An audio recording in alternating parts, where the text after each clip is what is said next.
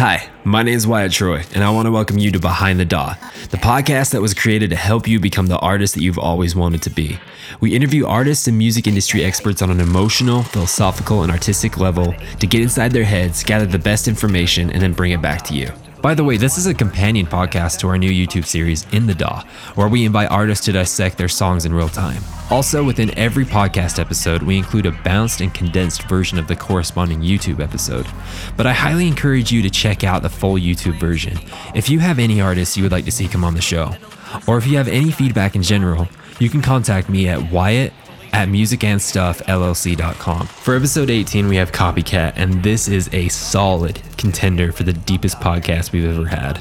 We go deep into spirituality, as well as talk about things like how to disagree without being disagreeable, and we theorize on what the deepest desire of humanity is. There is a lot in this podcast, and I'd highly encourage you to go through, listen to it once, kind of get the overall vibe, and then go through and listen to it again. Start picking out the, the really intimate details. I just want to give a huge thanks to Copycatt, as well as a huge thanks to you for even coming through. And as always, if you enjoy what you learn and you would love to learn more, go ahead and subscribe and we'll see you back here next week. And if you feel so inclined, we would love for you to leave a rate and review on iTunes. But for now, without further ado, here's Copycatt.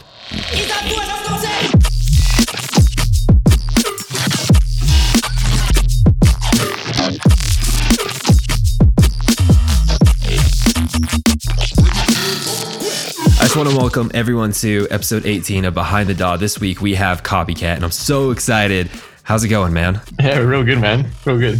How is Australia? I, I hear it's still there, and I hear it's I think I hear it's doing good. Yeah, it's still afloat, fortunately.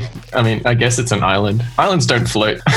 We're off to a good start. For those who don't know who you are, I'm assuming because you're kind of like frequent in Clockvice and Vorso, where like you have a relatively small following, but you have an extremely devout following. So I'm assuming the people who are checking this out are a part of that devout following. But if they're not, let's get a little bit of background information on you. Basically, anything you want to say about you. yeah, I guess I'm just a young lad, just a producer, just a creative. But I'm in Australia. I don't know why I think of that as such like a distinct perk, but I'm just a young experimental creative making electronic music. That's definitely like a main vein for me. I like bass music. I like loud bass noises and drums and stuff and weird jazz sounds.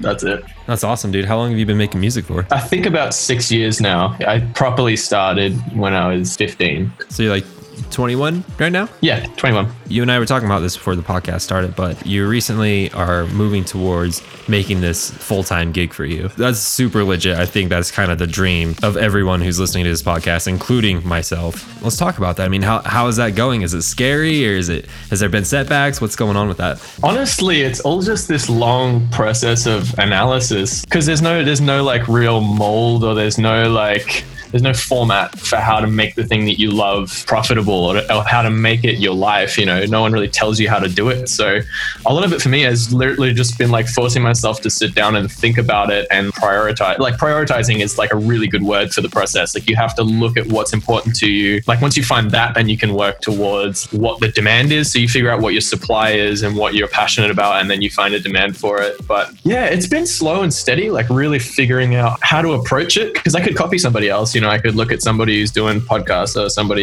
you know, like somebody's doing podcasts or somebody who's doing, you know, YouTube or somebody who's just doing like touring as a DJ. Like there's so many creatives out there, but really, I don't think I'd be 100% satisfied unless I did it exactly how I wanted to do it. That's been most of the challenge. But it's not daunting at all. Honestly, every time I sit down and think about it, I get more excited about the fact that I have stuff that I'm passionate about. It has value and you can make it into something. You said something that really resonated with me. And that's basically there's no format or like there's no blueprint. As much as people say there is, everyone that I've heard of, including my own that I've created, like my own personal blueprint, it's flawed. It's not one shoe fits all, man. And so I'm really happy you you say that because it's like it's such an interesting industry that we're going into. It's like someone throwing us into the desert, telling us to make a house, but not telling us how to or where to or when to. Are you okay if we kind of dive into what maybe you have been doing, like you figuring out your own blueprint and what that looks like? Yeah, definitely. At the moment, I guess like the, the main thing for me is the music. Like I'm really passionate about making stuff that inspires me and things that kind of, I, I, guess, staying at the forefront of the thing that keeps me stimulated. You know, the thing like every time I hear a piece of music and that experience of like being totally blown away or just like completely relating to a piece of music, that's like priority number one for me is to find that. I guess at the moment, like the last six months, I've had this whole kind of like, I wouldn't say a struggle, but just like a mental debate as to where to, where to draw the line between pursuing the newest thing and the most exciting thing for me and keeping it at a place where other people can understand it. And I guess I found an analogy. The best way to explain it is kind of like if, if your journey as like a creative, whether you do music or like any kind of art or just expressing yourself, if your journey is like a cruise ship that you're driving, if you're the only one on it, you can kind of set the pace in that you could go at a million miles an hour and experience all this cool stuff and discover all these new things and you're just, you know, sightseeing.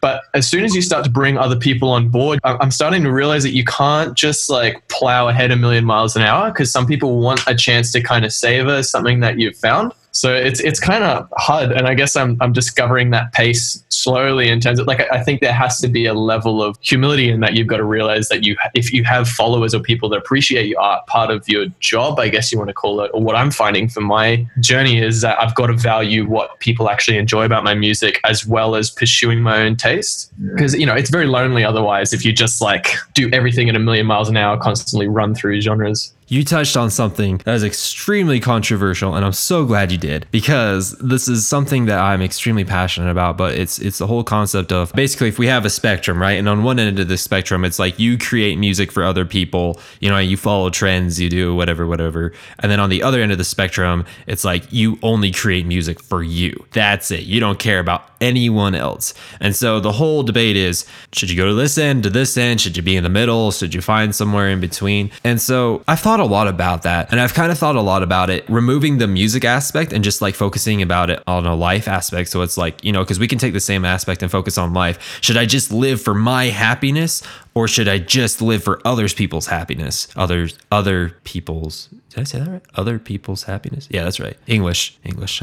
and so or should I find somewhere in the middle? And you know, personally, I personally think that if you are on one side of the spectrum or the other in regards to music, I don't know, man. To me that just doesn't seem right to be on one end of the spectrum or the other because if you're just making music for other people, it's not satisfying at all. But if you're just making music for yourself, I feel like you're not using the music for what it was created for, and that's for connection. What's your thoughts on it? Do you feel the same way? I feel like the answer is the two tied together. Like there is a resolve to it. In life in general, I'm a huge like optimist. Like there is a right way to do everything, and there is a way that everything works together. I think that um, with this, like you can't compromise the way you are for other people. You don't want to do that. And I think that's why there's that people who are that one end of the spectrum that's just like, I'll never compromise myself. I'll never serve anyone else's needs. But at the same time, it is a language. A lot of your life is about expressing and actually saying something and articulating it. And that's your service to people. And it's actually in your individuality, I think, is your value. So you've got to realize that the way I see it is you exist for the purpose of expressing something that no nobody else can express, but for other people. And you're fulfilled in the act of actually expressing it and being yourself.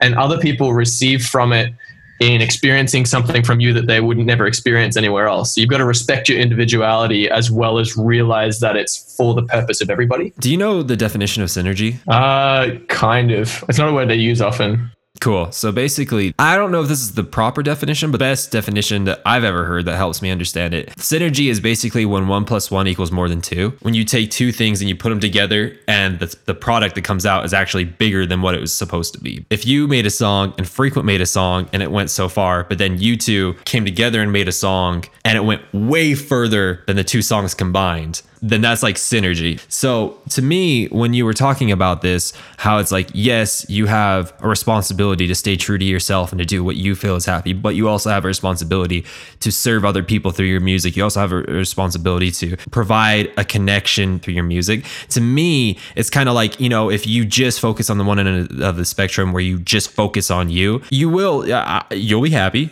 I, I feel like you'll be happy. You'll, you'll, you know, you'll achieve something, you'll achieve something of value. And if you're on the other other end of the spectrum where you're just making music for other people, I still feel like you would achieve something. I don't I don't know what it'd be called, but you know, basically I think it's maybe it's money, maybe it's you know, maybe it's something like that. But I feel like it's when they both come together and you make something and you know you make something that's true to yourself but it's still connecting with, with other people that's when one plus one equals more than two. Do you agree with that? I, I, guess i'd call it like positive feedback in a sense like when the two work together so well the growth is exponential like they don't just add to each other. They work like a cycle. They actually like bounce back and forth and you end up with i, I guess it's like functionality. You're kind of getting to this point now in your life where you're kind of like trying to find your place in the middle ground? Is that what you were saying I guess this, you know, in having this conversation, I'm kind of learning things as well. I feel like I, I am definitely trying to find my individuality and learning to value the things that are important to me because I feel like in some ways you don't actually have another reference point in terms of what to make or what to produce. You you can always serve other people, but that's always going to be based on how you interpret other people. So I feel like your your best reference point is to make the things that you're passionate about. But I think there's also an aspect of relationship that comes into music and that in learning to appreciate what other people are doing and learning to just listen to people in a general life sense like in terms of like because when you make friends with someone you actually learn to think in a way that you wouldn't normally. That's what i found is like in hanging out with certain crowds and cultures you can appreciate styles of art or music or whatever it is from the connection you get like it's almost like the product of you being friends with somebody else actually it, it creates art or it creates a way of thinking. And i think in, in learning to relate to people and not isolating yourself you would create types of music that you wouldn't on your own. So there's already there's already a sense of collaboration before you've even directly worked on art with someone. It's actually just in knowing people you can articulate something that the both of you understand. That's intense man. Well say did you say you've been doing this seriously for the last five years or you, or you just started five years ago yeah, so I mean, I've dabbled with music. I wouldn't say my whole life. I've dabbled with creating things my whole life. I, I, mean, everyone does to an aspect. I think my first encounter with actual music, like I mean, like actually producing something, would I would have been like nine or ten, and they had like a music making program in a cereal box. Nutrigrain. You you guys wouldn't have uh, Nutrigrain, but it's like pretty iconic Australian cereal. that sounds so Australian. but yeah, that, that was probably my first encounter with actually producing music. But yeah, so like when I was about 15, I got a program off a friend and I started like trying to make songs and from when you started doing like you know you, you got your first DAW and you started producing you know and you started setting the goals to, to do this full time what has been some some of the hardships that you faced and and are you are you still facing them or have you overcome them? It's funny and this is the thing that that, that trick, trips me up sometimes is that when i started i was i thought i was copying other people. Like i heard like like wolfgang gartner and like skrillex and then i heard KOAN Sound and like Culprate all those guys and when i started i was just you know, I was just copying because I was like, look, I don't really know how to create new stuff right now, so I'm just going to copy the guys that I like. But what happened was I found in the process of copying, I realized that I was creating my own sound somehow. And that was purely based on how I was actually interpreting what I thought I was copying. So, so even in the fact that you actually value something that somebody else does, you create your own flavor of it. Like you don't actually just directly copy stuff. Like your reference point is always going to be what you value about it. But um, I think the journey for me was uh, there came a point where when I started getting feedback on my songs and when people started appreciating my music, that's when I started to like my motivation started to get compromised because I thought my I started to put my value in what people thought of my music because I thought it was like it started out that it was actually quite like a good measurement. Like if I got a lot of feedback, it was generally on a track that I was happy with. But I found further and further I went down that musical track, the more that ruler and that measurement of what people thought of my songs sort of began to skew compared to what I actually wanted to do. And I realized now is like I can make stuff that will make people happy and I can make stuff that will make people go, whoa, that's amazing. But like it's not always like I found there's actually moments where I've had people love a track and I'm frustrated because I don't like it the way they do. And that's again down to interpretation. But that's been the main struggle is actually valuing my own art based on how I like it. Is that where the name copycat came from? Is from you copying other people and developing your own style? I, I wonder where this name actually came from to be honest because I was I it was kind of like a not a eureka moment but it just kind of came out of nowhere like I remember I was at work and I'd, I'd spent like six to eight months trying to find a new alias because I hated the one that I had I used to go by Alberto A B E R T O which is a dumb story in itself it was actually a mistake it's not a long story, but basically the movie Kicking and Screaming with Will Ferrell and whatever. I don't know if you ever saw that.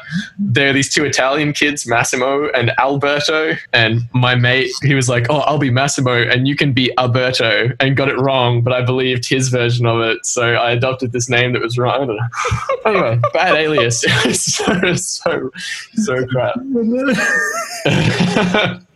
I like I like copycat more. It's it's definitely more palatable. Let's put it that way. Coming up with copycat, I was obviously spending a lot of time trying to get rid of the decaying idea that was Alberto, and I was having a monologue in my head because I, I like oh man i have internal monologues constantly. That's awesome. It's actually a sign of a very highly intelligent person if they talk to themselves a lot especially inside their head. So sorry keep going. Yes. I was sort of at work monologuing in my head and I, I think i and this is and this is based on sort of the feeble mindset i had back then in terms of like how people come up with music and that sort of thing but i just remember thinking like i don't want to be like i don't want to be someone who's just like a copycat producer like i just follow trends i want to do my own thing. And the word copycat it was like glowing in my head. It was just like like like a like a flashing light. It was like oh copycat, and I was like, wow, that's like a really familiar word, and yet it's not like uh, you don't use it all the time, but if I use it as a name, people would remember it because it, it's familiar. And then I looked up the name Copycat One T, and there was like a DJ, and there was like a company, and, I was like, okay, well, this is kind of useless. And then I just added a T on the end, and and no one had used it except for one app, which is like a, a keyboard. It's like a keyboard copy paste tool, which I actually have, and it's a great tool. So I promote the other copycats as well. It's totally true to form.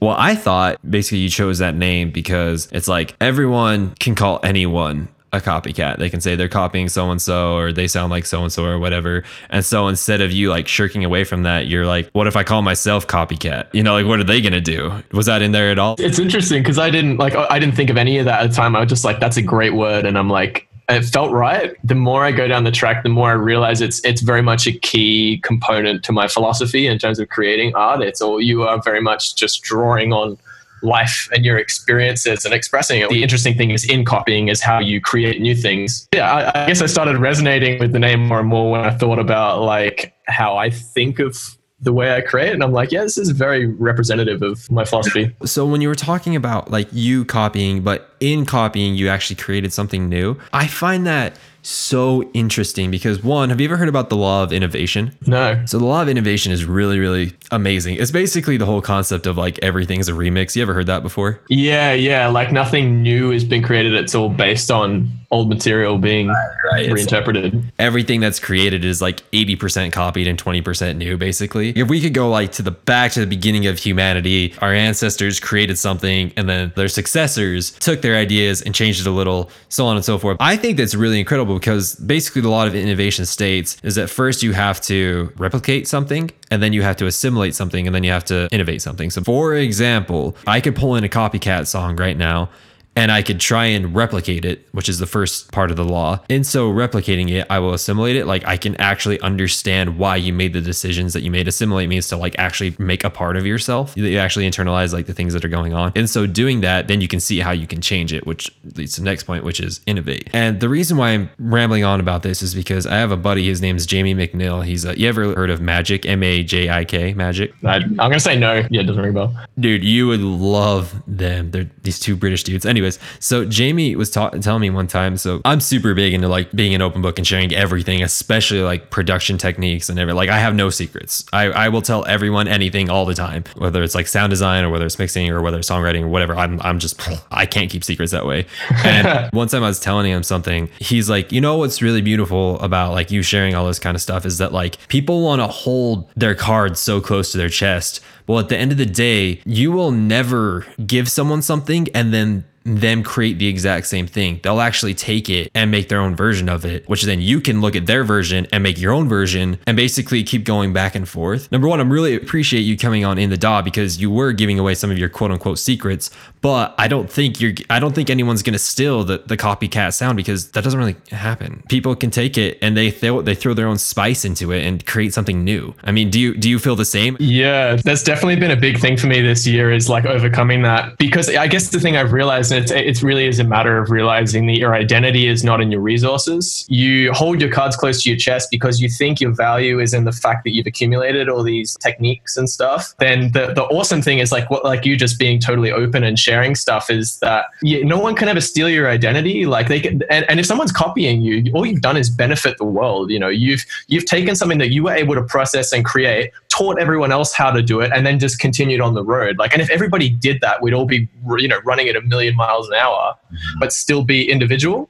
So there's just like your, your resources have nothing to do with your value. And so in sharing, you only accelerate everyone else's growth to process new things for each other. It's it's awesome. There's just like no no failure in in just letting people have what you have. So follow up question to that. So you said your identity is not in your resources, and I would agree. But to put you on the spot, where is your identity then? Where where do you find your identity? I think I think honestly the biggest because it's hard to explain exactly what an identity is, but the, the only way you can really discover it is through honesty. Like the thing is you yourself, I think you can't see your own identity. Like you can't actually because it's you. It's the way you think, it's the things you appreciate. It's and, and that's completely unique to you. And other people can see it, but your identity is always going to be revealed through the way that you say things and the way that you process things. So the way you take resources and then create something different. I could go so deep with this. I think your identity is something that you you yourself can't actually it's very hard to understand. You can really only see the way people respond to it and what people do with it, but you you have to be honest. That's the only way you can really articulate yourself. And that comes back to copying again is really that like the way you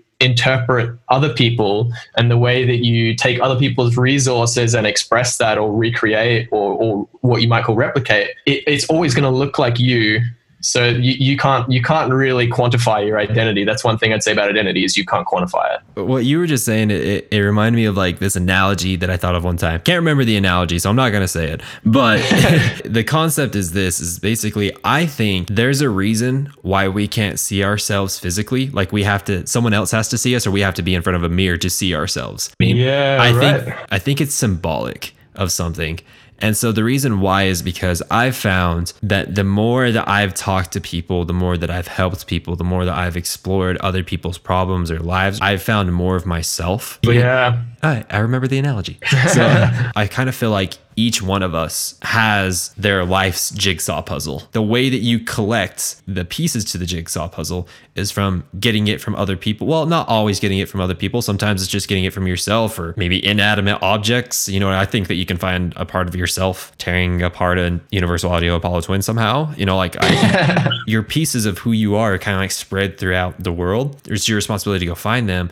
But on the same token, I kind of feel like we ourselves hold hundreds and hundreds and pro- thousands, tens of thousands of people's other pieces inside of us, and it's our responsibility to get it out to them. I totally get that. I think I'd almost see it like you, you hear the phrase like beauty is in the eye of the beholder. In a sense, I, th- I think you actually you find yourself in. I'd call it speaking because that's just a general term for expressing yourself. But I think like in giving to other people or in sharing your resources or in the specific way that you do everything, whether it is yeah pulling apart you know a piece of software or hardware or in inventing something or in feeding somebody. It just like like in everything that you do you'll see yourself reflected. And that's really the only way you can see yourself is, is to actually express yourself which is why sharing resources is such a like no-brainer in a sense. Like keeping your cards close you'll never see who you are. Like if you actually express yourself and allow people to draw on the way you create and do things you'll only replicate yourself more and see yourself in humanity and, and actually understand the way you are. Like giving is almost the only way to to see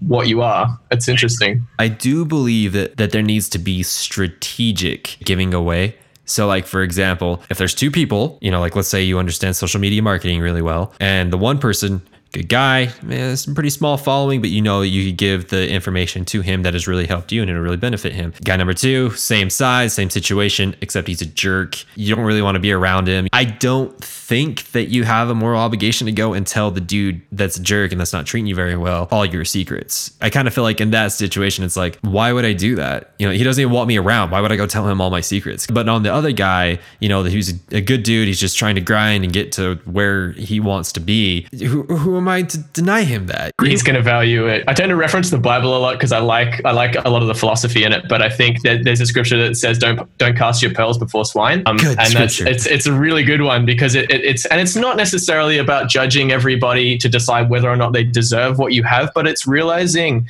it's like an investment. When you give something to somebody, there is actually a, you have to have yeah strategy in that you realize it's actually you, you invest in everything that you give to and so realizing that giving to someone who isn't going to care about it is a waste of resource there is a degree of having like strategy and like wisdom in actually what you give because sometimes it, it is a waste of effort to really give to someone who doesn't appreciate it And you, sir, just opened up a can of worms, but it's a good can of worms. You mentioned the Bible. I also noticed during the In the Daw interview, you also had like a Bible app on your dock. I, I was like, oh man, people are going to see that. That's like exposure, but I'm fine with that. That's cool. Cool, man. so tell me about, I mean, what are your religious beliefs? So I'm Christian technically. So I, I, like I don't really focus too much on denomination because I find it a bit like it can get a, get real hazy. I'd like I'd rather get to know the person and ask them about their denomination. But I think I guess you'd say I'm like Pentecostal. In this small town that I grew up in, I grew up in a town of 244 people. But next to that town was the big city, which is 5,000 people, which is still small. But in that city, there was three churches. There was the Mormon church, the Catholic church, and the Pentecostal church. I thought it was really funny that like out of any church in the world, we had a little Pentecostal church, but it was only for like Hispanic people because it was all like in Spanish, and so it was like really it was it's really weird. Actually, now I think about it, that's awesome, man. So are you? I mean, are you active in your belief? Yeah, 100. percent Like I mean, uh, and this uh, you- you're right. It is a can of worms in a way because I like. I guess I, in terms of like talking about my beliefs, I like to demonstrate more than I like preach to people because I feel like everybody's heard you know the Christian message, but I'd rather just live it out and let people see it. But I yeah, I'm very active. Like it definitely defines everything I do. But in saying that, I believe part of your jurisdiction in life is to learn from your experiences. That you're actually given a set of experiences so you can understand. Like you, you're given a, a unique perspective on life. I've read a lot of the Bible, and you know, like I know a lot of scriptures, and I can recite them all, or whatever. But I'm learning almost the best way to understand the things that I believe is to actually like look at my experiences and see how they apply, and try and actually use what I've like use the Bible as like a ruler or a measurement to actually look at life and go, how does this work? Yeah, so I guess that's like a big part of it. And then like, I mean, I guess the centerpiece for me is definitely like relationship with God. Like that's that's my fundamental belief is that by grace we've been saved. So I'm able to ask and and receive and actually understand things from a humble, like I really don't know point of view. The Bible is definitely a really good reference point. I really enjoy using it. the common misnomer amongst the electronic music field, not just the electronic music, I would say the music industry in general, is that most of the people inside the music industry are not religious. It's almost like if you are religious, you need to put your beliefs in a box when you're talking to other people. What I've found though, because I thought that too, I thought from what I've seen and heard that that, that makes sense. But the more that like I've kind of sat and talked with people and they've kind of broken down their doors, the more I realize that that's not really true. Like there's actually a lot of people in the music industry that are extremely religious. I can think of three right off the bat. Amity, I don't know if you know Amity. Amity's a really, really good friend of mine. He's extremely Christian. Quicks is extremely Christian. I've heard that. Yeah. Sam Matla is extremely Christian. Yo I Mace. knew it. I knew Sam dude. Matla was Christian. Yeah, I don't dude. know. Do you know who Yoe Mase is? No. Oh, he's he's a really dude. Check him out. He's one of the Suicide Sheep boys, and he is oh, dude. he's Oh, incre- right. he's incredible. Anyways, he's super Jewish and he's like very active in it and everything. And, and the more that I talk to people, I mean, like if we really want to start like getting into it, Lindsey Stirling's. Uh, you know, a Mormon. The piano guys are Mormon. I guess Skrillex isn't technically a practicing member, but his his parents are extremely into Scientology. But I don't think it's something that we need to be ashamed of, or something that we should shirk away from discussing. You know what I mean? If someone asks you, "Hey, Andre, are you a Christian?" I don't feel like there should be. Uh, should I tell him? Uh, do I really want to go into it? Because that happens to me all the time. I'm, I'm assuming that happens to you too. Like you're like, ah, how much should I convey to this person? For sure. I think I think the thing is it is really a lot about honesty and and the music industry, you know, as much as you can you can cut it off at surface level where it's like about money and you know doing shows and making cool art. As soon as like the deeper you delve into someone's art the more you start to get close to who they are and actually and so there's a point where you actually can't go any deeper with your art unless you address everything in a sense. You address your fundamental beliefs and how you look at life. So a lot of people in the music industry i feel like are at least aware of whether they have a whether they have like you know a, a faith system or they just have a perspective on life they, they have to be quite clear on it because it, it defines how they do everything. You know they have to find a perspective on life that allows them to express themselves cohesively So I, I, feel like the only way to do that, really, a lot of people is that they, you know, they have to be open about their faith in some ways because their music will lead to it. I believe music is like an expression of identity, and that you know, you you hear a piece of music and it totally articulates someone's way of thinking or a particular perspective. Like you're talking about something, and there's little seeds of sort of everything you think about in there. And so, really, the only way you can write some types of music is to think a certain way. So for someone to really to understand you, it's almost like if you were to try and explain the type of music you wrote, you can't avoid talking about your spirituality or the way you see life. It's just it, it's totally tied in. In the type of culture that comes specifically with our type of music, you know, like bass heavy music, you know the culture. Everyone's getting high, everyone's drinking, everyone's smoking, everyone's me, me, me. Where's the next chick I can hook up with? That's kind of the culture it is. And with that culture, being strong in our niche. How do you avoid it? How do you deal with it? How do you live with it? You know what I mean? I, I think again, this comes back to honesty in that, I mean, in terms of encountering it, when I run into, you know, when I do gigs and that sort of thing, and, you know, I, I run into it, A, I come to a point in my journey where I just aspire to not be intimidated by it because theoretically I could do that. And, you know, my belief is that there's enough grace for me to fall in and come out of that, you know, whatever that looks like. I think everyone's journey looks different. But I know for my personal choice, I don't desire to get wasted every time I do a gig or, you know, sleep around or that sort of thing. But that's from a place of honesty. Like I know, I know I don't have to come in and tell other people how to live their lives. I just go in there and my honesty is the spectacle of what I believe more than anything. So as long as I'm completely humble in the sense that I go in and I just go, yeah, no, look, I don't have have the right to tell you whether or not you should be doing this, but this is just how I like to do things. If, if you want to talk about like preaching, that's what preaching looks like is being, being an example of your own choices. It's not like I don't have to think about someone else's journey and think, why are they doing that? Why should, you know, whether or not they should be doing it. I just look at who they are and I explain who I am. And it's interesting that uh, it sort of sucks that our, our, our music style has been associated with that. I think our culture doesn't actually support some of, or, or hasn't learned to understand some of the aspects of what our music music expresses and there's an intensity to it that we otherwise don't know how to relate to you know? People like the only way i can understand you know like a really heavy glitch hop song is to be wasted on lsd or something like that because they don't know how else to relate to it. And so i think there's actually an exploration in terms of how to understand our music that we're yet to get to but at the moment for a lot of people drugs is the or you know like having intense experiences like that is the only way to relate. There's sort of a, a lot of questions raised by you know what culture your music brings up and you know because i think you know there's definitely aspects there's a lot of aspects of the way my music is associated with culture that's actually unhealthy.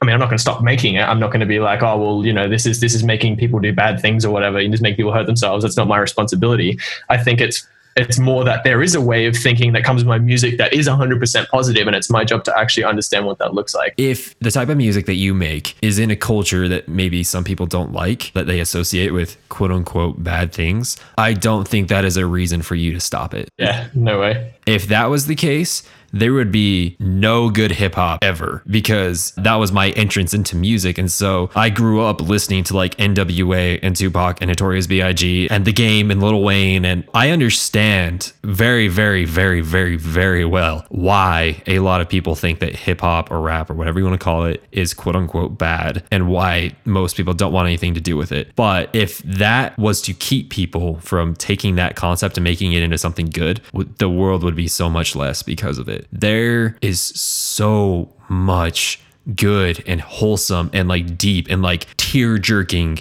hip hop songs that I could show you. And if someone was to have let that stigma take over, then we would have never had that product. Honestly, Andre, I think it's the same for you. You have incredible music. And yeah, there is a stigma on bass music, electronic music in general. They're like, oh, you're just a bunch of druggies, you're just a bunch of stoners. Say what you will, but the potential that you have and that the electronic music industry in general has is unreal of what it can do for the world. Yeah, 100%. I definitely think that's true. Yeah, and I think I think it really comes down to if we can stay pure to what we like about music because music is a, is a pure language. That's what i love about it is that before you even attach a culture to it it says something. Like you hear something and you just like you're stirred up. And that's why like hearing music that you're not familiar with is weird initially because you don't know how to dance to it you don't know how to think when you listen to it. You're just like it makes you feel something that's completely unfiltered unadulterated emotion. So music is this really pure language and i think you know our job as musicians is to actually shepherd that whatever whatever culture that creates is is nothing to do with it. You know, people are trying to find a means to actually respond to a feeling that they have. Backtracking a little bit when you were talking about your spiritual beliefs, and I agree with what you were saying. Where it's like I don't think you said this, but this is kind of what I caught from it. Like when you express it and it comes from a pure place and you have pure intentions, I don't think it should cause aggression on your part or the other person's part if they agree or disagree. Because spirituality aside, this definitely applies to spirituality, but spirituality aside, I think it's essential as a human being to learn how to disagree without being disagreeable. When I think of disagreeable, I think of like people who are aggressive, the people you see on Facebook that are just like, no, this is my opinion and you have to agree with it, or like that are really like passive aggressive. I think personally, you know, like for example, do you drink coffee? Yes. okay. Mormons don't drink coffee. Should I get upset with you because you drink coffee? No, uh, exactly. That's it. If I was with you, if I was in Australia, I don't want to go to Australia. There's big bugs.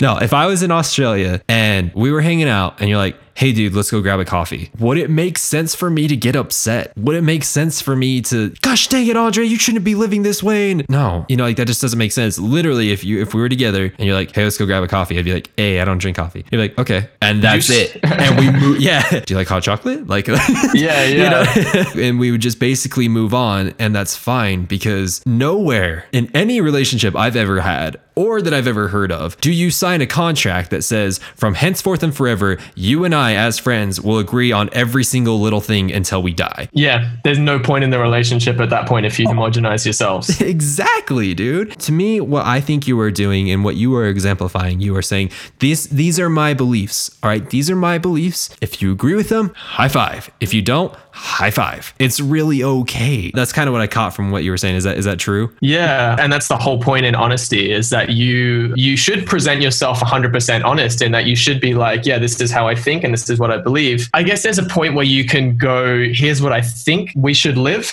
but I think really the only things you can present in a sense or if you're going to present an you know, if you're going to present something you haven't experienced, then you present it as an opinion. You go, I think this is the way things should work, but that's always going to be subject to scrutiny. You've got to be open to that. But what you can present always, and this is my favorite thing, is just to present honesty and life experience. You go, okay, well, I don't understand this, but I feel this way, or I don't know how you live your life, but I've done this and this works for me. It's like you, if you can understand how you do things, then your your best tool is to be honest with people. And the whole point in relationship with with other people is is disagreement is a sign that you're two different people who have different things to offer, different experiences, different areas that you've excelled. So encountering those people online that when they when they kind of like arc up and they're like, this is my opinion, and they've got to like wrestle with everybody, there's gonna come a point where that tool they use to measure everybody is gonna break. Yeah. And that's really humbling. Like that's that's what I describe as pride. It's not necessarily everyone glorifying themselves in the sense of like, look at me, but it's more thinking that you have a way of thinking that you can just force on everybody and just be like, yeah, this is how it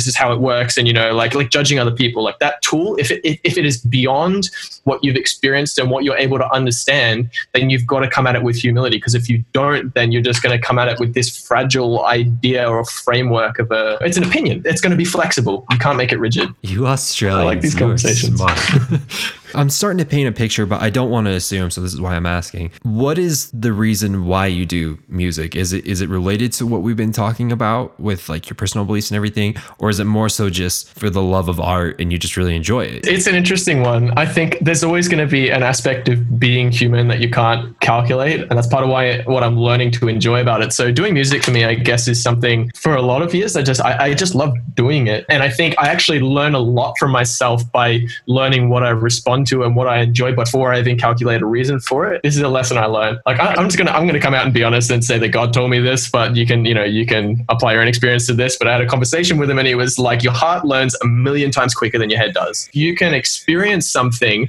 your head will always build the framework to catch up to it, but you've got to learn to have the humility to actually like walk into things first sometimes. So like what I've found is that in learning music, I've learned a, a particular style or I've learned something from experience, just fleshing it out, just trying to make the thing that I liked about it, not just, you know, do the course and learn the style. I actually just made the thing that I liked. But then I came to another season where I couldn't take those same techniques and ideas that I had and use them exactly the same. I had to actually start from scratch again. So that's where your heart comes in and you just do what's important to you. And then your head catches catches up in a sense. So that's what I've found is that with music, I, don't actually know 100% why I do it all the time. And my head's catching up and that I'm learning the value in and I'm learning how that actually translates to the world around me and what that's worth. But for me, it's, you know, it's an expression, you know, I'm captivated by a sound or something and I've just, I've got to go after it. I've got to learn why I love that thing. And then there's this other part of me that's like, well, now you've got to talk about it. You got to like make it something. And I have this desire to create. And, and I guess that's part of that is to do with like, I guess I call it a spirit of wealth or a spirit of,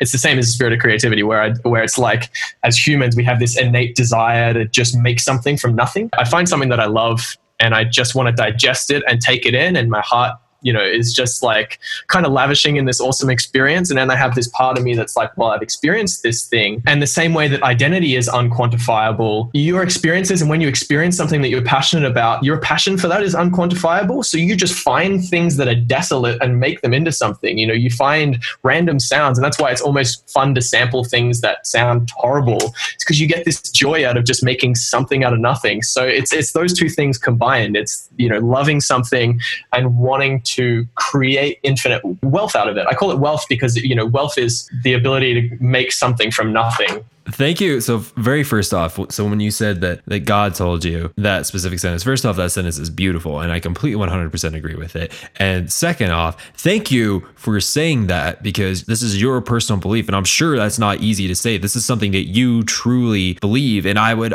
go as far to say is that you know that God told you. Yeah. That's not easy to tell people because whether someone believes you or not, that's completely regardless of whether it happened or not. Those very intense, sincere spiritual moments that you have are real. They are very real and they are very sacred. And so, thank you for even sharing that. That that that was amazing. Going off on like like the personal journey, I remember very vividly. Uh, I had this girlfriend when I was in high school for two years, and I remember one day I felt like I was at this crossroad, and I was like, should I continue to be with her? Should I not? We've had some good times. We've had some horrible times, like some really really bad times, and so I'm like, I don't know. For like my spiritual well being, should I stay with her? And at that point, I truly do feel like God spoke to me. I felt it so strong. It's like, no, you should not go down that road. You should not. You need to be over here. I felt like it was it was one of the most strongest impressions I've ever had. And so I was like, okay, yeah, yeah, I, yeah, I can't wow. deny that. Yeah. And so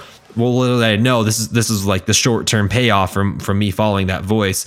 About two weeks later, I was going to go to a family reunion with her. Um, ended up not, not, not going because we broke up, obviously. Anyways, she almost died because they went white water rafting white river rafting. Anyways, where it's like super intense, right? Anyways, it got flipped over. I would have been in the raft with her, of course I would have. And she almost had she she almost drowned. She had to be life flighted. So it's like as horrible as that is, what if I went with? What if I faced the same fate? So that was something intense. But in the long run, looking at where I am now and looking at my family, looking at everything I've done, there is no way, Andre, that I could have accomplished what I'm doing now. I just want you to know, like, thank you for for sharing that, man, and for sh- being honest about it, dude. Appreciate you reciprocating that honesty as well with your own story, because I think like your your life, in a sense, like it, the Bible talks about this as offering yourself as a living sacrifice, in the sense that you like humility is what that looks like. It's like I can't tell people how to think, but all I can do is offer myself as a spectacle, as an example of what you can experience in life, whatever that looks like, and however you interpret that is not up to me. But in in just being honest and saying this is what I experienced, this is how I think about it, and being raw, not telling people how to interpret it or telling people this is the truth, but just being like, this is what I've experienced, this is what I believe, this is how I look at it, and just that in itself, just that pure honesty and that rawness is, is you know, it, it at least offers humanity a chance to grow, whatever that looks like. Whether I'm right or wrong doesn't matter. If I'm humble enough to be like, this is my experience and, and be open about it, everyone can look at it and go, okay, well, this guy did this and failed, or this guy did this and succeeded. And just, I, I at least benefit humanity in my honesty. You know, it doesn't, it doesn't matter whether I'm right or wrong, but I want to tell people what has happened to me. If you hide your experience and try to tailor it for people, you only keep humanity locked in this idea of having everything right more and more when we're all still learning. Thank you, man. This is really, really, really intense and really good.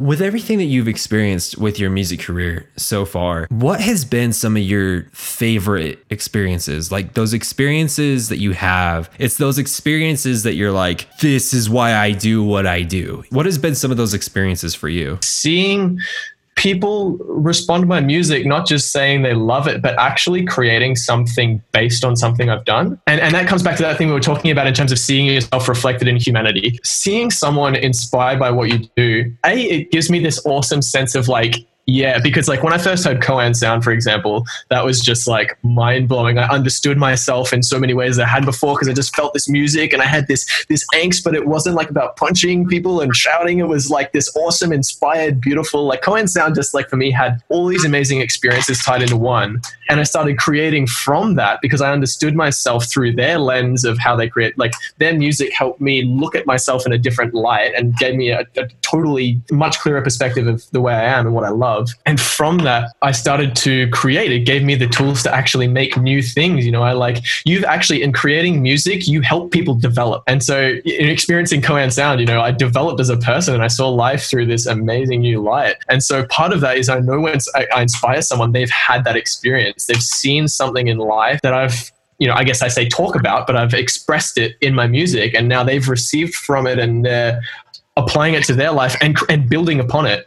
And that for me is just like wow, that's like I'm I get so excited when I see someone's done like, oh yeah, this is like a Copycatt style drum beat, but I added this and this and like they think they're just copying me, but they're making something completely new. And I just like I get so excited about that. Oh. Surreal. They're they're like your your musical successors, dude. Your musical descendants, I guess you could yeah, say. Your children. yeah, yeah, your musical children. You know, with everything that we've been saying here, do you have any final words or anything else that you personally like really feel like you need to say with anything that that we've been talking about? I mean, if I had to leave people with a message, I feel like I, would really just want to say be honest. Like that's the best thing you can do in some ways is really just be true to where you're at, like what you like uh, with no compromise whatsoever. Be passionate about what you're passionate about, love what you love, be annoyed about what you're annoyed about, but experience, stuff, you know, just experience stuff and be honest. Be true to your heart. That's what it's just like a Disney moral. It's so crucial. Final question for you. I only ask this when there's been like a, a, hint of spirituality talked about in the podcast. And so basically, let's say that you were able to sit down and talk with God and you were able to ask him, one question, what would be the question that you would ask him? Yeah, that's that's actually quite a, a hard one because I, I, do I like I do ask him a lot of questions quite often and have conversations about stuff. I think the thing that I'm most most curious about is I want to see what humanity would look like as one heart.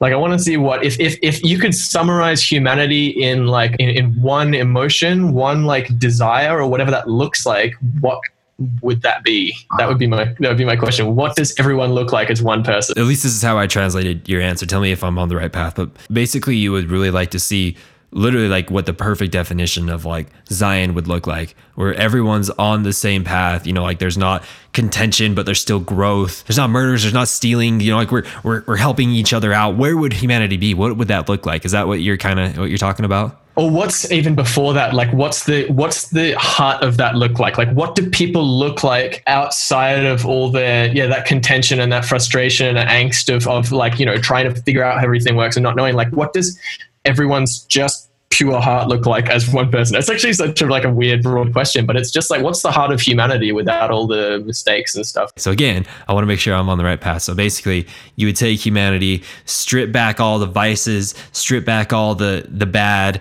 and you know, like get to a very pure place on an individual level and see how that looks collectively. Is that what you're saying? Yeah. What do we want? That's exactly what it is. Which leads to my follow up question what do you think his answer would be to you? I feel like the entirety of humanity is craving God in a way that we're actually 100% a part of. Oh man, this is so hard to put into like a really short sentence and it's really like daunting.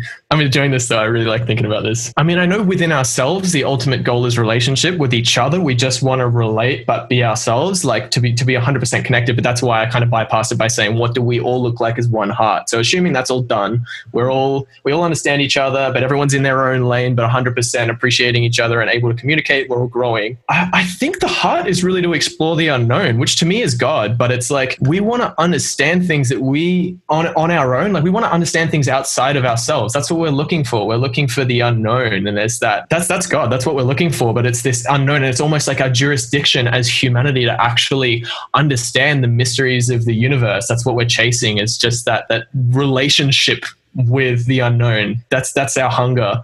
Is like and, and then and then in receiving that, in experiencing things that we could never understand, we express it. So we actually become the the same way I listen to a piece of music, digest it, and then process it through my identity is how I feel like humanity is processing the universe. Like we're looking at it and going, what is this? And just experiencing it and then creating something from it infinitely. That's that's that's what I feel like the answer is. What came to my mind when you were talking about this is if you if you were to take all of humanity, strip back all of the bad and get back to, you know, like the actual like core of humanity and what they want, what their desire is, is what you're saying is that all of us really just want to make the unknown known. Is that what we want? That's exactly it. Is to identify the unknown. Whoa. Oh man, I'm like shaking right now. This is really cool. Dude, this is freaking mind blowing, man. So I, I completely agree because like I think about anything, like anything in my life that caused me anxiety or depression or anything, and it was caused because of something unknown. Or, or like I think about anything that got me giddy. Kind of like how you're feeling right now. Uh, yeah. It's me figuring out things I didn't know or figuring out things that were unknown, making the unknown known. I think this is one of the most intense conversations I've had in my entire life. Like I've never actually had to really go this deep. That's awesome, dude. Thank you for being a host for such like honest questions. Dude, thank you for showing up to the party, man. You brought the answers, man. This is all you. Maybe I should have saved the, the previous question for now, but after everything, every everything that we just talked about, is there any last words or anything you want to add on to anything that we've talked about? I, I guess it, it would be the same as the message I left, which is just get out there and explore the unknown honestly. Like don't don't pigeonhole yourself to what you know. Understand the unknown and, and, and be humble. And if you fail, be honest about failure. If you're hurting, be honest about hurting.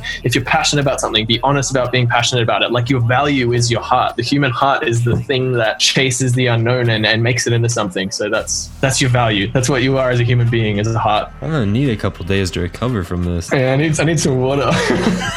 We'll wrap it up so you can go grab your water. And Andre, Copycatt, Butterworth. Is that really your last name? Is Butterworth? yeah, yeah. That is such a powerful last name. Andre Copycatt Butterworth, thank you so much for coming on. I really appreciate this. Did you have a good time? Oh man, I had an insanely good time. Thank you so much for having me. And now, here's this week's podcast version of In the DAW with Copycatt.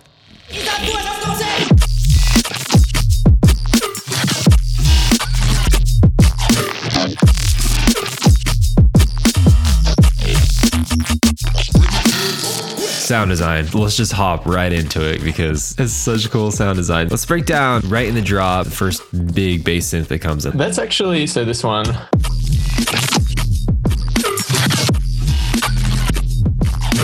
I mean, there's a bit of foley and like grain layering in there, but the main bass is actually it's like this weird Frankenstein of a few FM8 basses I made. I've actually split the same bass up. What I've done is I've actually made a few different FM8 basses, and I kind of liked the tone of all of them because I'll make like 10 second phrases of that bass. There were certain parts of it that I really liked, and I kind of wanted to hear them all together. So I literally like faded them, like the best bits of all of them side by side.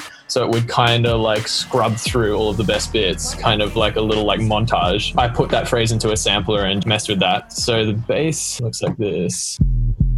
I've also split it. So I've, I've got a low pass one and a high pass one. I was like super custom with the tone. I don't normally do this. This is just like as a weird occasion where I just like mess around with it.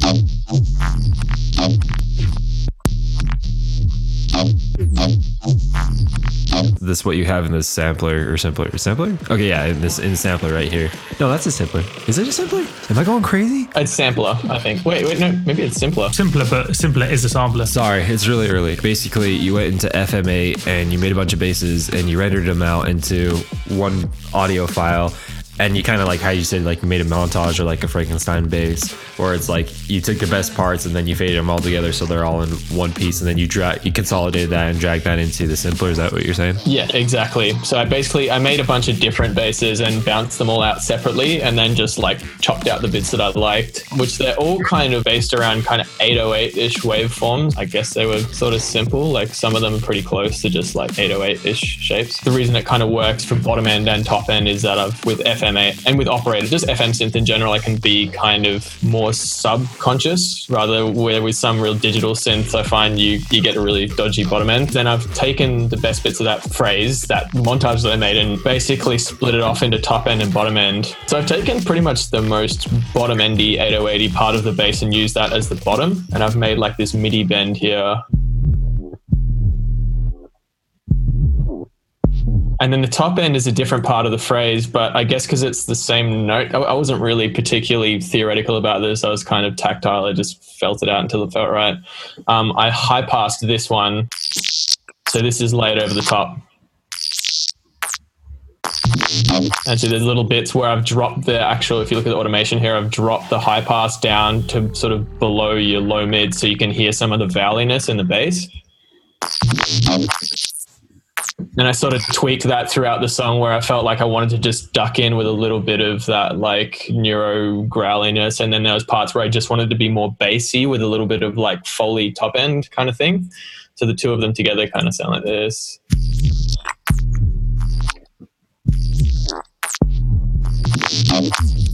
And it's good because it gave me like I wasn't using two different neuro basses. I was using the same bass kind of or the same tone, but I could decide where I wanted the sub hits to be and all the emphasis without using a different bass. I was kind of like using the same tone. The way that you're high passing the top end of the bass here is that you're doing it through the simpler. Is there a reason why you did it through the simpler as opposed to through like an auto filter or anything? Not really, actually. I feel like I might have actually just done some high passing and stuff and then added effects on later, but my EQ is pretty like loose, like arbitrary. I just boosted some and then added distortion. I've pushed the bottom end a bit into the saturator. It's creating a little bit of tone and then I'm OTTing it, you know, just to keep everything sort of flat. But I think I, w- I might have added that later and I've just started with the most available filter there was. I didn't add one. I just used the one that was in the auto filter because cool. I don't think there's an envelope on it or anything. So when you're doing these type of neuro basses and you have the filter, because that is a huge part of like the neuro basses that like, for those who don't know, the filter cuts in and cuts out, it kind of like almost seemingly random. I didn't realize that you would use a steeper slope for that. So here you're using a 24 pulse slope. In the past, I've used a 12. Have you found more success using a 24 or higher? I mean, it's really depend on dependent on how much tone you're trying to get out of your filter. But like a steeper slope will give you like a much more distinct resonance. Like if you're going for vowely sounds and like you want to hear like a kind of sound out of it, a sharper, like a steeper slope will give you that sort of distinct sweep. So it's a way it kind of looks like there's two notes laid on top of each other um, for the, for that bass and sub. Um, are they slightly offset to give a bit of a like a slide from one note to the next? So there's there's one there, and then there's also one further along as well. I think this chopping I've done here, actually, if I look at where the MIDI notes start, yeah, that's just that, that's me being floppy. I'm just using one yeah. MIDI note from that, and I've just like chopped it out of a phrase. Yeah. Just to confirm as well, so where you got say on, on like that clip, um, is, is is that to create a like like a slide sort of thing from one note to, to the next? Yeah. So I've got portamento on it, and I'm just like doing a quick, making the sub kind of dip up for a real quick sec to, to kind of give it like a, a shake or like a kind of sound. Yeah. I always forget where the voices setting is in Simpler because I, I, tend to use sampler. With this one, I literally just set glide. I don't know if you've oh. got I can't remember if you've got voices with Simpler, maybe with Sampler, but with Simpler you just yeah. click glide and it'll just do it, and then you can oh, see Portamento time here. Yeah, I'm, I'm, i must be thinking of Sampler things. In, in, in Sampler, it defaults to six voices, I think. So you have to manually set one, otherwise it'll just play two at the same time. I've only been using Ableton since the beginning of this year properly, so I'm a little bit sketchy on some of it, but I think that's how it is. Which is uh, super cool. If you look down in the dock down there, you can see FL Studio on a Mac. That's pretty dope. Can you explain how you got that on your Mac? Initially, well, I got this Mac Mac like three years ago. So back then,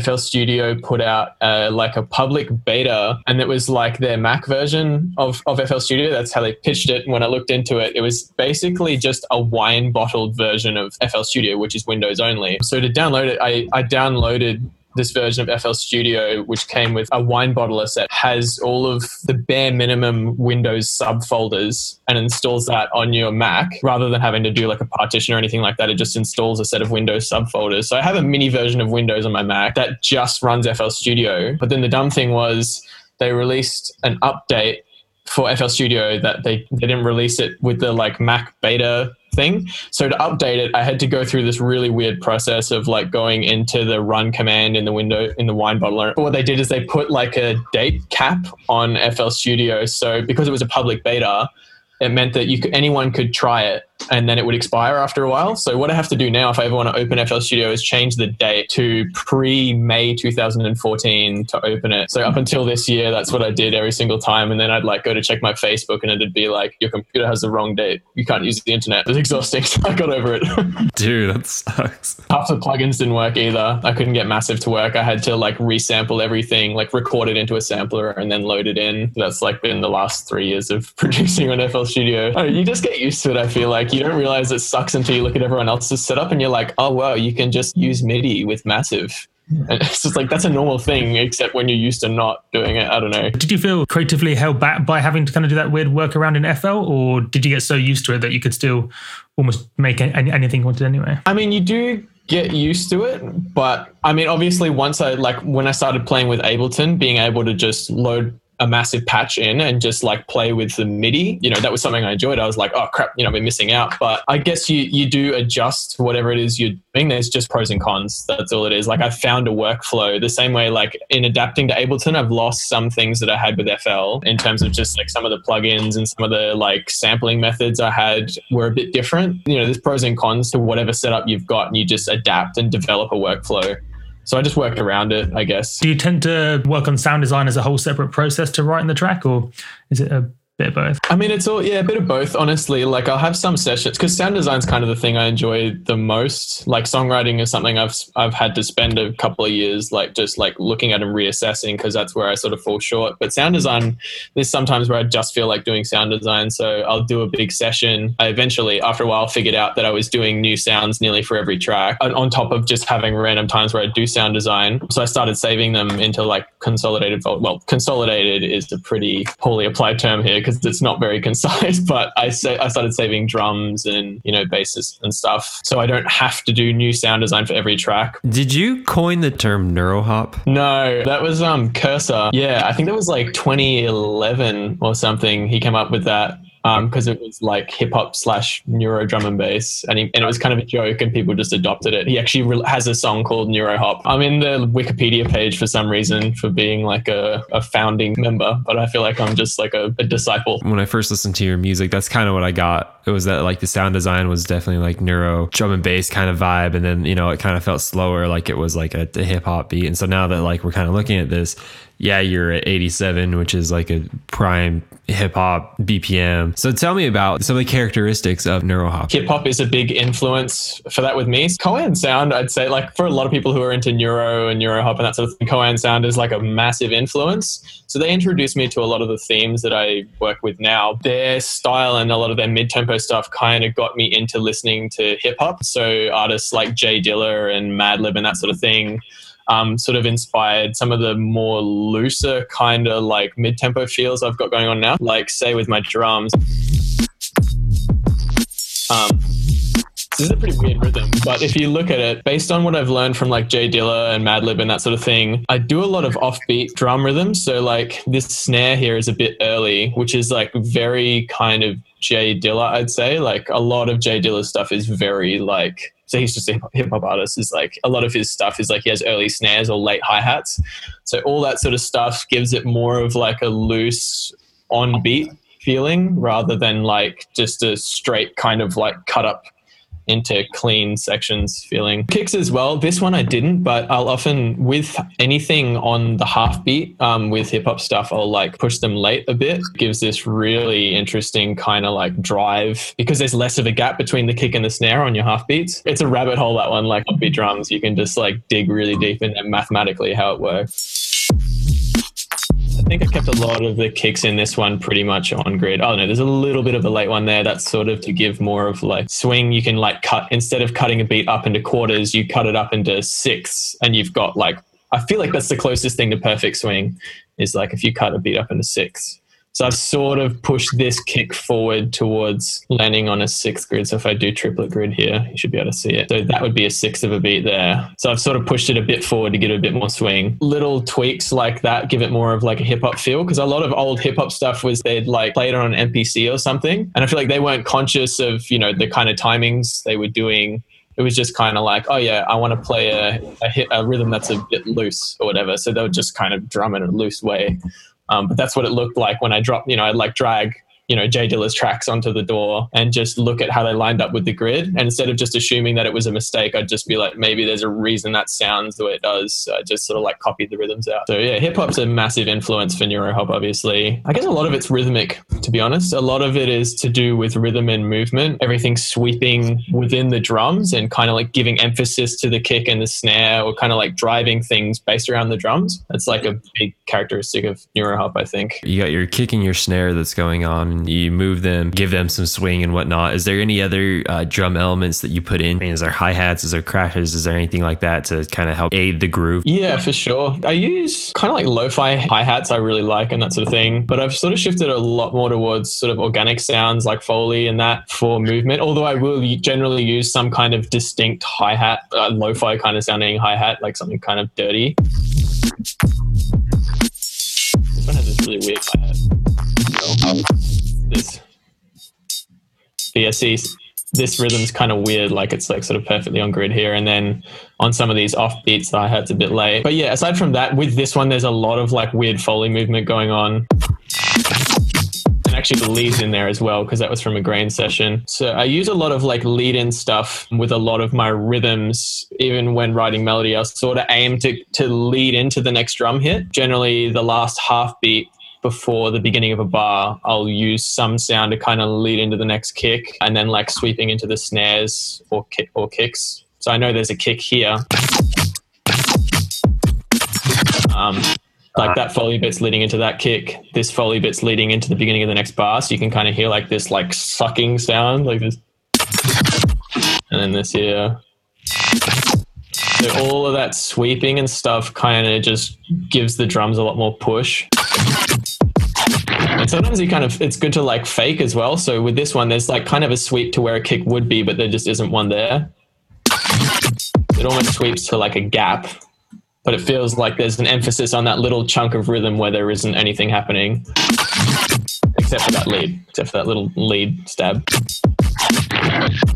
So it's mostly Foley, hi hats, anything that just kind of like gives the drums push. So you go in and you, you put in your your drum beat, you make it a little bit off off the grid, you give it some groove, and then you go and you do some granular stuff like that, and then so you have the the sweeps into the drum hits, whether it's a kick or whether it's snare, to reinforce that groove. Is that is that what you're saying? Yeah, yeah, that's exactly it. Do you find it best to work like to get all the drums, all, all, all the little foley noises in, all the granular bits in first, and then do the, the main bass sounds and stuff, or do you kind of work with the bass the, the whole time? It varies, like both Foley and the, and some of your bass count, bass sounds. In terms of mid range, anything aside from the actual sub and bass region, they can they can very much fill the same ra- range. So like a neuro bass can have the same effect that a Foley sweep might if you have something that kind of has like a notch sweep through it or a filter sweep. And I'll actually sometimes in terms of like sculpting a rhythm to give a track a particular movement, I actually might just put a low pass on a bass to specifically weave into certain drums or like to roll into certain drums. I haven't really done it much with this track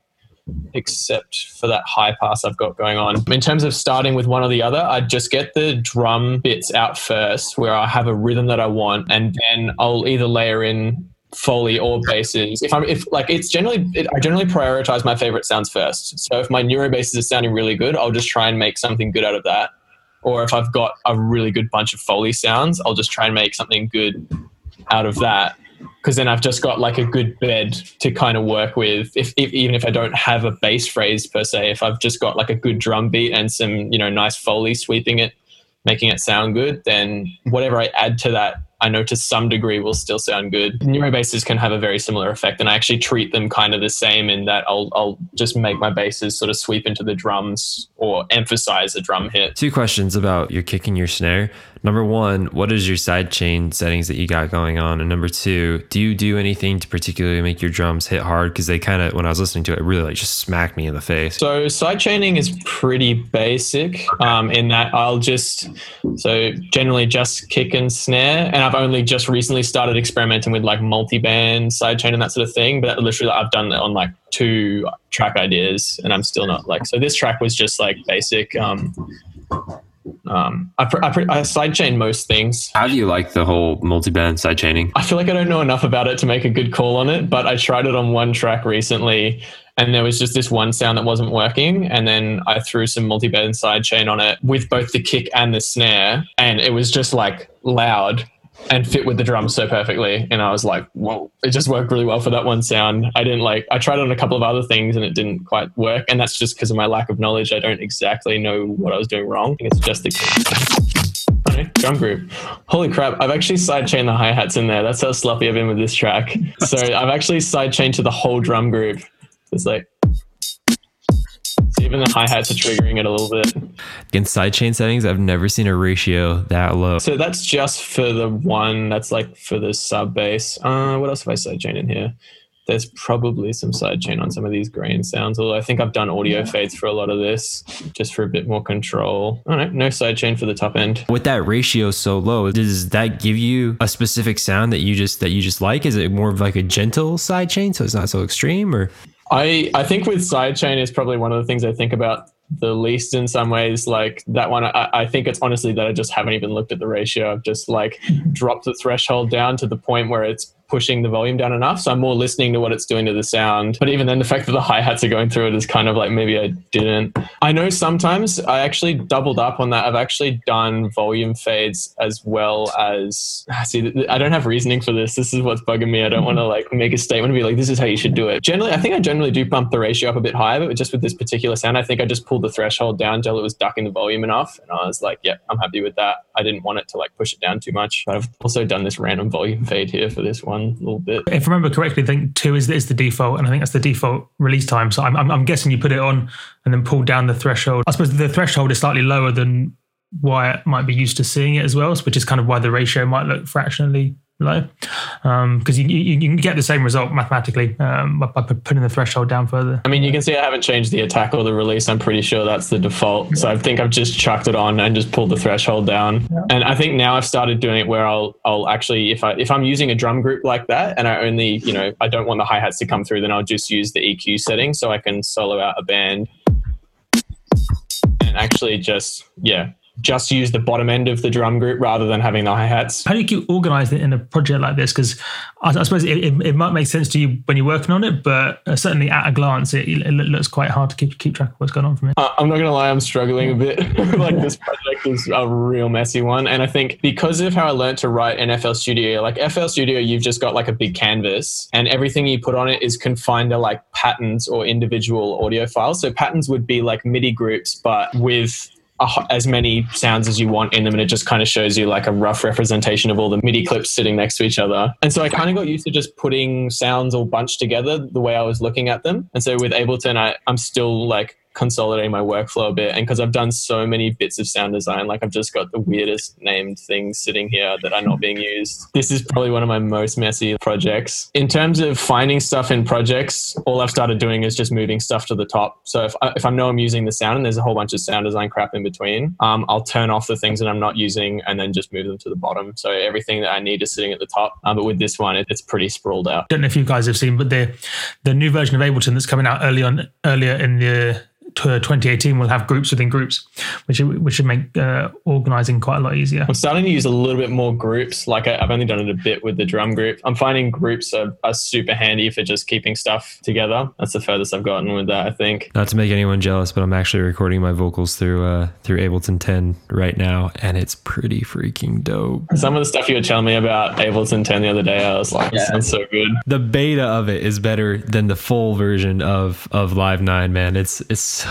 good. It's a little shortcuts and stuff. Question yeah. When you first pulled it up, it looked like parts of this project was up to like 10 minutes in length and maybe even longer. What, what's going on there? So what I've done here, I'll generally have like like this track in particular, I had a lot of goes at writing stuff with the same sounds. So I think I've probably had like six or seven different bashes at trying to write a drop out of the sounds I've made because like I guess that's kind of my bent on writing on writing songs is I start with sounds that I like and then I'll kind of just try and make them work together. So I think the first drop is this is it. I guess had some ideas in it that I kind of liked, but it just was too messy for me. Like I couldn't, it felt a bit all over the place. So I've got a whole bunch of ideas like that just sitting the project, or sometimes it'll be a really close duplicate to a drop that I'm working with. And I started to get to a point where I was going to make a change, and I was like, I don't know if this is going to be a good idea. So I'm just going to copy this and leave it somewhere else while I like delete this section and or like I'll delete this whole drums like whole set of drums and put something else in. My my room is kind of like a similar representation of what I do is just like when I'm not wanting to use something right now, just like put it on a chair or something, just like leave it there. That's what I do in projects. I'll just like I'll put an idea to the side and just like keep it there because I might use it or I might not. That's really cool. So just so I understand what you're saying, so like you'll make an idea and you're like, maybe I want this later, maybe I don't, and so you'll copy that over like clear like six minutes over into your project file just to have it out of the way, but have it if you need it. And then if you do it multiple times, so be it. And then if you want to go back and take it and, and, and use it, you can go back and grab it and bring it into like the main part of your project. Is that what you're saying? Yeah, exactly. And sometimes it might be like a, a little piece of an idea that I got right. And when I've had a new attempt, I've done everything better except like, I don't know, maybe the Foley movements and the other idea were just better. So I can just take a piece of that and put it back in. So it's good to just have it sitting there and you can go back and listen. And also you can check your progress. So instead of like saving a new version of the project, you can just scroll across and listen to that totally different use of those sounds and see if you've done a better version or not rather than having to like close it down and reopen the other version. And is that a pretty essential part of your of your workflow? I mean do you do that in like every project file? I do in all the songs that i've finished i find there's a degree of that yeah where i've just like when it's getting down to like the finer details of the groove and that sort of thing and i and i'm pretty close to being happy with it, but I want to make a drastic decision and just trying something completely different, you know, for the risk of screwing up an idea that's, you know, at 80% instead of, you know, like deleting a section to rearrange it or whatever, I'll just keep it in the exact condition it's in where I know I'm kind of happy with it sure. uh, and just have another go. And usually I'm, I'm happy with the decisions I made, but it's almost just like I'm, I don't want to take the risk of deleting it. Do you also master in the same project then? Or, or do you ex- export it or just export a region and then master that? Um, I, when I have done mastering for myself, so this track I actually sent off to another guy to get mastered. And, and I guess that's a creative energy thing for me. I like, I like to be able to just send it off and let someone who has the creative energy, you know, who's hearing it for the first time, just have a go at polishing it up, mastering. I, I, like that, but at the same time, when I have mastered it, I like to bounce out just because it's, you know, I mean, it's easier on CPU. I don't know if there is like a perk to doing it in the project, like in the same project. But when I've done it, I just like to bounce it out. So I'm not thinking about, you know, I'm not making a random sound design tweak while I'm just trying to master it, you know, because like you can nitpick for, you know, forever. You can tweak that last 2%. And I just don't want to think about that. A common thing quite a few people struggle with is almost deciding when the track's finished, because especially with all this kind of detailed music, you can almost keep adding new things and changing things forever. So how do you, how do you kind of know when the track's done, or do, do, you not really know? It's hard, honestly. I feel like I, I, always feel like I'm cutting it short when I when I finish a track. I, I, try and write two separate drops. Generally, that's what I'm where I'm sort of at at the moment. So I've done like this first drop here, and then I had like this second I find once I've got the sections down packed, I've got the, the main things where they need to be. Like I know that the arrangement is right. I'll just, I'll end up just listening to it over and over and just like smoothing over the transitions. Um, and then I guess when it's at a point where there's nothing too jarring and I can listen to it the whole way through without like really cringing at something, I'll cut it there. But I, I'm never 100% happy. Like I'm always like, all right, I just need to get it out, or I'm like past the deadline or something like that. So yeah, I'm never 100% satisfied, but I feel like you, you don't regret it later. Like I find a lot of the time there might be little things you nitpick, but once it's up there, it's like, I don't know, I could be investing my creative energy into a new idea. At the very end of the song, you have this vocal going on and it sounds like stretched and, and all kinds of stuff. Yeah, what, what did you do to it? That, that was pretty cool. So I, I, guess it's become like a trope now, which I learned from Space Laces, which, which was to put like little, I guess it's a meme, I guess, at the end of my song. it's terrible. With this one, I actually made like two or three and trialed them. So that's become a creative process in itself, which is kind of cringy.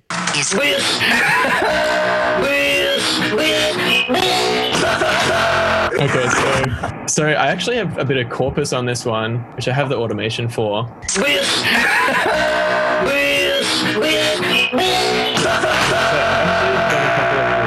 Here. Not dumb, just strange and totally useless. Um, where with the corpus, I've actually like tuned the corpus, and I figured out you can do this with MIDI now, which is so much better than the way I've been doing it. I've been tuning it by ear with this.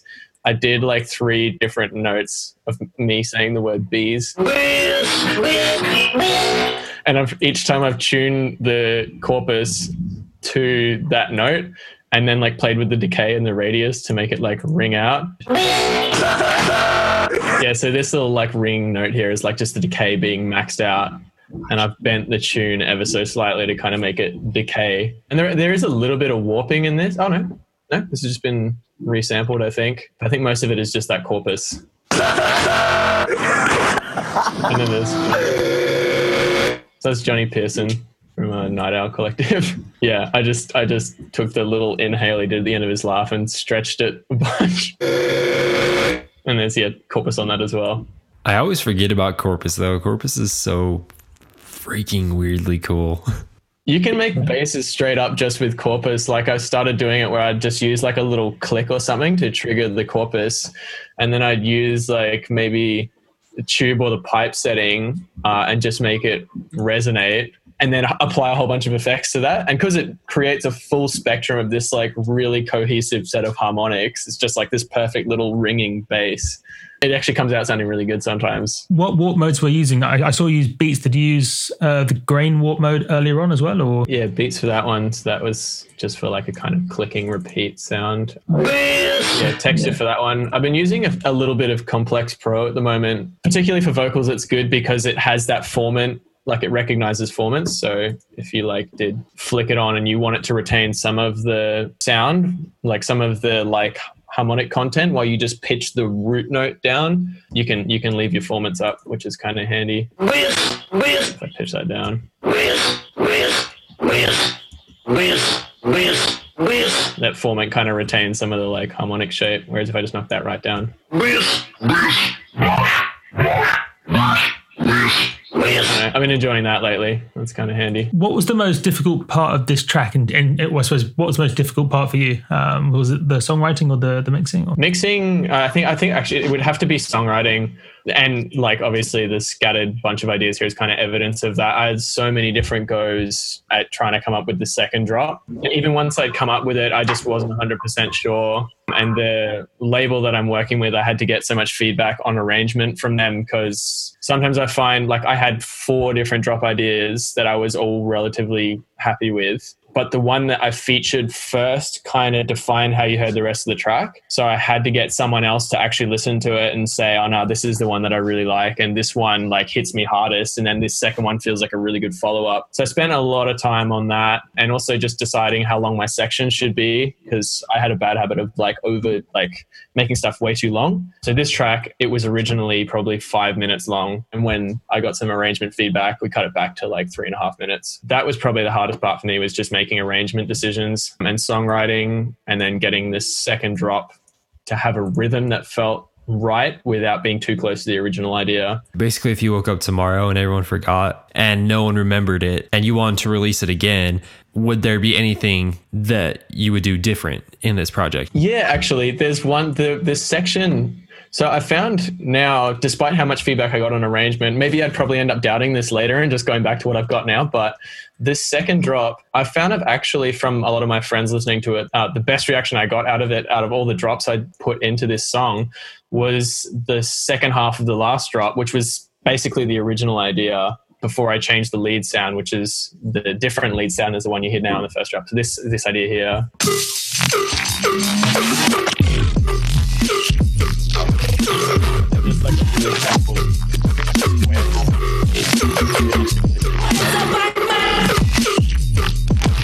So I found when I like I was showing a few friends this song and they'd listen the whole way through the song and be like, "Yeah, this is sick." Get to that drop and go, "Oh man, that drop idea is so good." Because it's the same idea as the first one, but it seemed that it, they didn't really feel it up until they heard that lead. And I don't know, that might that might have just been their reaction to the whole track. But I, I always felt like that was the that was the part that got the best reaction, despite the, it's only a really a slight variation between this beat and this beat, which is just that difference. Um, but even in saying that, I still really like the sort of weirdness of the of the original, like the initial lead that I have in the drop. So I might change that. I feel like every time I go back to this project and I was just like looking at some of the other ideas I had in here, there's some some elements that at the time because I'd like spent so many hours into creating these drops that I got sick of them and created something different. Now that I'm listening to them with a fresher mind, some of the ideas that I threw out because I wasn't into them at the time because I just heard them too much, they're actually a, a, bit better than I thought. So I'd probably reintegrate some of the things that I took out. Would you like our feedback on your song? Yeah, no, I definitely love your feedback. So the first feedback, your arrangement view is extremely small and it's kind of giving me anxiety. Just remember that you can press Option Command B and it'll close your browser. So good. And also your overview up top. Do you use your overview very much? Not really, except just to like no, even then I just like drag around like this. So no, I actually didn't know if you could shrink that. Go to the view up top. Man, oh yes, just um. Oh, yeah, awesome. No, I learned, learned something myself as well. No, that, that helps a lot. I'll definitely use that now. Wait, because you taught you taught me the hotkey with the browser and the and like every day I've produced since you told me that I've used that. That's the first bit of feedback because I remember you told me that like you had this small little window of thing, and I was like, dude, he really does. Like it's. just tiny little and then i would say since you're into like you know a huge part of hip-hop is your influence obviously in neuro hop something ha- have you ever gotten to scratching? Only just recently because I, I won a, a set of um, turntables um, just from this random comp I did, and I um I, I, didn't I never really liked the sound like maybe a little bit, but I was like oh, I don't get it, and then I started actually playing around, and there's something physically really fun about it. So I've just started messing around with just like crossfader and you know. So you actually really do have like turntables for you to to do that on. Yeah. Because what I was going to say for all those of you listening, there's a Mad Zach tutorial that shows you how to take your push, your Ableton push, and turn it into basically a turntable so that you can scratch with your push. It's insane because basically, you know, because you're thinking right now, like, well, how would you do that? Would you just use like the encoders? Would you use the knobs to scratch? Actually, you have it mapped to you're you have like certain parameters and certain devices that are up to help you create the effect of scratching but you just threw it through the buttons and so you load up a sample and you can like type in your rhythm and everything and, and like it's really crazy go check it out and so that's that's because do you have a push yeah i have the first one okay so i'd highly encourage you to check it out because it's just really really cool because you know with hip-hop because i come from a hip-hop background scratching was a huge thing in hip-hop like a gigantic thing and so now i'm just thinking like what part of hip hop have I not seen incorporated in what you're talking about right now in this like neuro hop thing? And I haven't seen scratching incorporated. And I agree that like for the most part, like scratching is pretty cool, but some of it is kind of eh. I guess you would say. I guess it's a bit arbitrary. Like you kind of just like throw scratch. Like some some tracks I've heard it on, they just throw it on. Like they don't really take time to articulate the rhythm. I think Lone Drum is one of the only dudes I've heard do it really well. Yeah. Um, like he takes good sounds and scratches them in. Kind of feel like you with your sound design chops and like your your rhythmic chops, your arrangement chops. I feel like you could do something really really cool with scratching because you've done cool crap with other crap. I think that could be really really cool. But as far as and I know that like obviously the the Ableton suggestion I have and the scratching one. I mean, they're kind of suggestions. They're not really feedback on your song. Sorry, though, those were just two that came up to my mind. But so act, the actual feedback on your song is that it, it is really, really amazing. The only thing that I would have liked to see more is is vocal chops because that's a huge part of hip hop culture. You know what I mean? Is to have vocal chops in there, even if it's just like a phrase. I mean, I mean, it's zero hours. Did I go through? Yeah, that's my club. Um, some vocal chops for you. the reason why is because vocal chops, for those who don't understand, so vocal chops, hip hop vocal chops, and EDM vocal chops, they're two different things. Because usually EDM vocal chops are like tuned and they have a melody. Because now we have the technology to go in to grab a phrase and to chop it up and tune it and you know formant shift it or do whatever we want. But back then, it was like Biggie Smalls saying, "I'm going back to Cali." You know, like and you just go and you go like Cali back to I'm. You know what I mean? And you like kind of like do it in the in the order that you want to. I don't know. I kind of feel like combining modern day EDM vocal chopping technology with that of, you know, old school hip hop I kind of feel like it would be so cool. Tune in India, do some sick effects to that. That would be sick. One thing that I, I really like doing with this sort of music is, well, I'm, I'm, I'm sure you probably do it at some stage as well, is to kind of create some of those like sweepy noises and stuff in, in the main drop section. Um, you take like your main bass sound or your main drums and then bounce out a super wet reverb version, like 100% wet. Um, and, and, and then by kind of chopping it up and applying fades and stuff, you can almost turn that reverb into like a rhythmic instrument almost, but in a way that's not kind of super obvious. Um, that sort of stuff's really cool because I find, especially through headphones, it really takes it into a whole new sort of dimension in terms of coolness. Yeah, Um, it's got that width. Yeah. yeah, so kind of like sweeps around and it just gives like a really really surreal sort of effect, which is cool. And then an, another one, which I've no idea how well it'll work in in this particular case, but something I've been thinking about recently. Um, is just to do some really weird uh, like like tempo automation stuff like in the middle of the track. Because some people do automate the bpm of the track uh, especially more so in the middle. But I, d- I don't see too many people doing like really wild like bpm automations going from like 80 to 20 for like four seconds and then back up to 80 and then up to like 200 and stuff. So it's, it's, it's a pretty weird idea, but I, I think you could kind of get away with it for like 20, 30 seconds, uh, providing it then went back to normal at, at some stage. Yeah, just the experiment. I think it'd be yeah for like for like pads and that sort of thing. That'd be kind of handy just to be able to space things out. Yeah, because you, you get some really weird results because because like because different things get affected by the tempo in different ways. Because some things are warped, some things aren't. Um, I find I, I find you get really surreal results because some things don't get changed by the BPM, and then other things get changed wildly depending on the the warp mode and stuff. So especially with like time based, not uh, not not time, with sync based delays and stuff, the delay tail time is changing. So like the delay. uh, gets pitched up and down. Yeah, I thought about that. Such a good idea. I don't think we've ever tried this before, but do you do you have any questions for us about your song?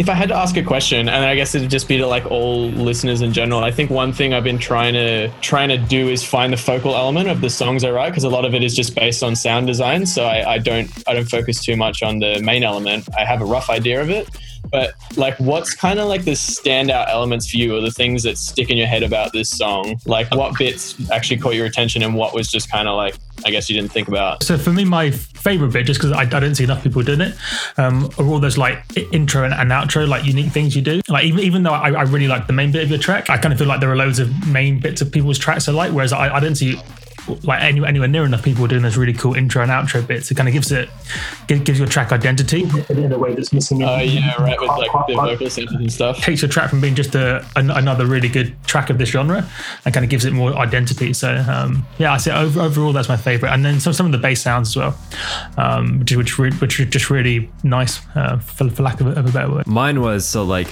it's super cool that you mentioned J Dilla because like for those who don't know, the joke with J Dilla is that like you always know it's a Jay Dilla track because you get like the stank face on. You're like, ooh man, this is this is good. You know what I mean? That's that's really funny that you bring that up because when I was listening to this, I was like, I was head bobbing. I was like, ooh, like. Like this is good, you know. But the reason why I was doing that, the reason why I was sticking out was because of the groove and and the rhythm of the track. You know what I mean? So like to really get your head bobbing, at least for me now, is because of the groove. You know, if it's just like kick on one, snare on three, or snare on two and four, or whatever your rhythm is, that doesn't do it for me anymore. You know what I mean? Like when I listen to is it still called electro house? You know like when i'd listen to that where everything's just like slammed on the grid i don't know you can't really like get into it. But when you get into something like this it's like groovy and you're like ooh like yeah like that's nice. You have a really good groove going on man. You have I, I don't know it's just like with the the combination of your drums and offsetting your drums and you know your your neuro basses with their rhythmic movements and everything just all together it's like in this nice little not slammed to the grid, but not like completely off the grid either. It's like in this nice little gentle spot where it's like, oh dang, oh dang. That's what sticks out to me the most. That's awesome. That's really good feedback. Thank you. Thank you for coming on the show, dude. It was a pleasure.